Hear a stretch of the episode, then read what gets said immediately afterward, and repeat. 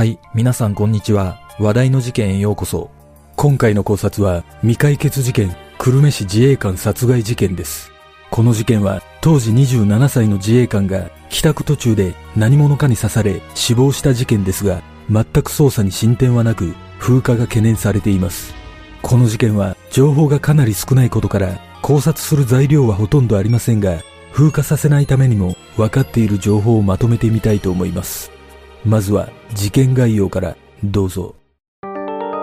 事件概要。2000年3月11日午前4時40分頃、福岡県久留米市日吉町の交差点近くを同僚と歩いていた陸上自衛官の K さん、当時27歳が何者かに刺され死亡する事件が発生した。K さんは事件前日の夜から駐屯地の送別会に出席しており、その帰り道に突然襲われ、すぐに市内の病院に搬送されたが、左胸と右腹部など3箇所を刺されたことによる出血多量で間もなく死亡した。その後、福岡県警は殺人事件として捜査本部を設置し、捜査を開始したが、犯人の特定につながる有力な情報を得ることはできず、事件から23年経った現在も未解決のままとなっている。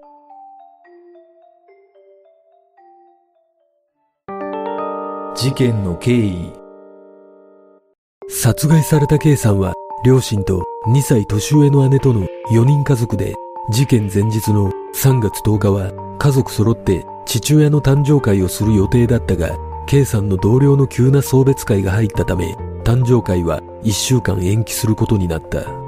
3月10日夕方 K さんは自宅から送別会に出かける際今にいる姉に姉ちゃん行ってくるばいと声をかけ、せっかく買ったのに着る機会がないとぼやいていたレザーのジャケットを羽織りながら嬉しそうにしていたため、姉がそれに気づき、マイケル・ジャクソンみたいとふざけ合ったのが最後の会話だったとされ、K さんの姉は玄関まで見送らなかったことを今でも後悔しているという。事件当日3月11日午前4時40分頃、事件を目撃した K さんの同僚によると、酒に酔っていた K さんが歩道にあったバス停のベンチを引きずりながら同僚の数メートル先を歩いていたところ K さんの後ろから見知らぬ男が近づいてきたという。そしてその男は K さんの肩を後ろから抱くようにしてそのまま数メートル肩を組んで歩き向かい合う姿勢になったところで K さんから離れたがその直後に K さんが倒れたため驚いた同僚が駆けつけるとすでに胸や腹など3箇所を刺されていた。その男は当時30歳から40歳くらいで身長約170センチ、服装は黒っぽい上下に黒い野球帽のようなものをかぶっており、パーマをかけた長髪姿だったとされ、K さんを刺した後、西鉄久留米駅方面に逃げたとみられている。警察はこれらの情報から K さんがベンチを引きずって歩いていたところ、道を塞ぐような形になったため、通行中の男とトラブルになって刺されたとみて殺人事件と断定し捜査を進めた。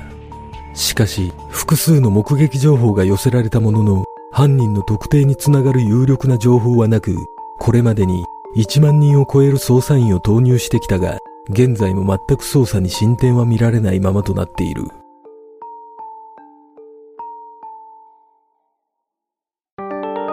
遺族の願い。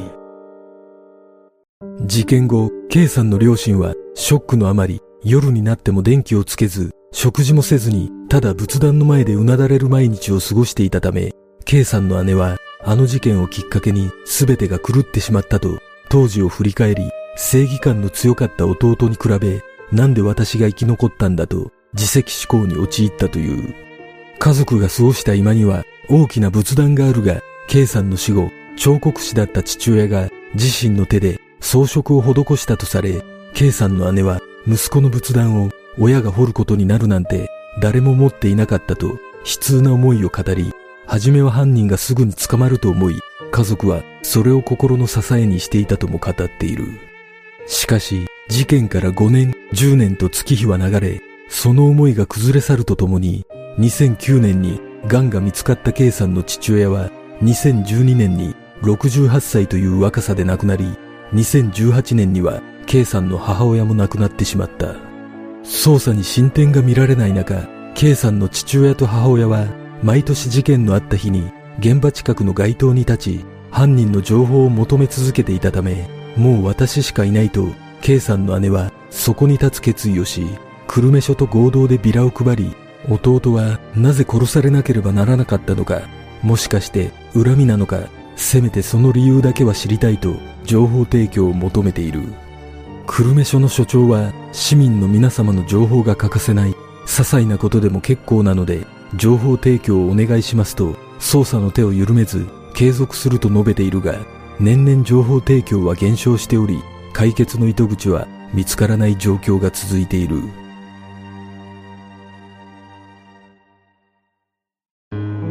事件の真相とは2023年3月11日。事件から23年が経ったこの日 K さんの姉は現場近くの商業施設でビラを配り情報提供を求めているが一方で K さんの名前や事件名をネットで検索すると年が経つごとに検索順位が下がっていることから忘れられていくのが辛いと事件が風化していくことを懸念している。たった一人の遺族となってしまった K さんの姉は街中ですれ違う人が犯人かもしれないと全員が疑わしく見えたこともあり警察ですら何か隠しているのではないかと疑い誰も信じられなくなった過去があるという。また K さんの姉は父も母も犯人が見つからないまま亡くなった悔しかったと思うと無念の気持ちを訴え犯人は弟だけでなく両親と私の人生も変えた。必ず罪を償ってほしいと捜査の進展を願っている。果たして K さんを殺害した犯人は一体誰だったのかなぜ殺害する必要があったのかこの事件の真相とは？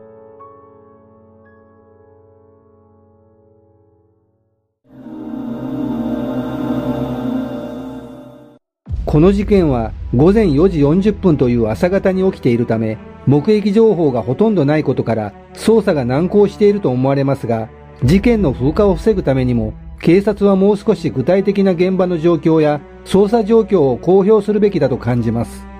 公表されている現場の状況だけを見ると、警察の見立て通り、K さんがベンチを引きずって歩いていたことがトラブルのきっかけになったと思われますが、胸や腹など3箇所も刺されていることから怨恨の線も捨てきれないと感じます仮に面識のない男が犯人だった場合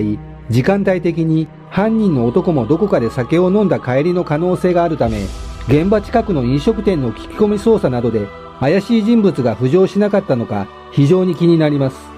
そして犯人の男は西鉄久留米駅方面に逃げたとされていますが2000年当時であれば現場周辺の繁華街などに防犯カメラが設置されていた可能性も高いと思われるため映像の解析などの捜査状況も気になります。ただこれら気になる捜査情報が公表されていない理由としてこれらの捜査の結果全く犯人の男に該当する人物が見つからなかった可能性も考えられるためもしかしたら犯人の男は酒も飲んでおらず近くに止めてある車で逃走したのかもしれませんこの事件は情報が少ないため、いまいち現場の状況が把握できませんが、私が一番気になることは、事件発生時、現場に K さんの同僚が何人いたのかということです。仮に事件現場に K さんと同僚の2人しかいなかったとすれば、なんとなく隠された真実があるような気がします。私が少し不可解に感じることは、K さんは酔っ払ってバス停のベンチを引きずって歩いていたとされていますが、周りの同僚で注意する者はいなかったのかということや、そもそも本当にベンチを引きずって歩いていたのかという疑問があります。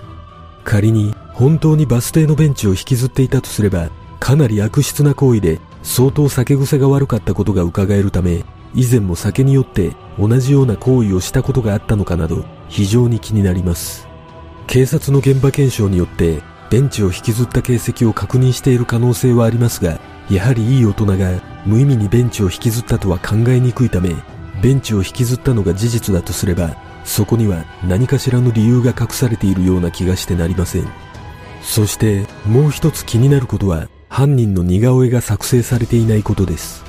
犯人は身長170センチほどで黒の上下に黒の帽子をかぶりパーマをかけた長髪という特徴的な見た目のため通常であれば似顔絵が作成されていてもおかしくないため少し違和感を覚えます。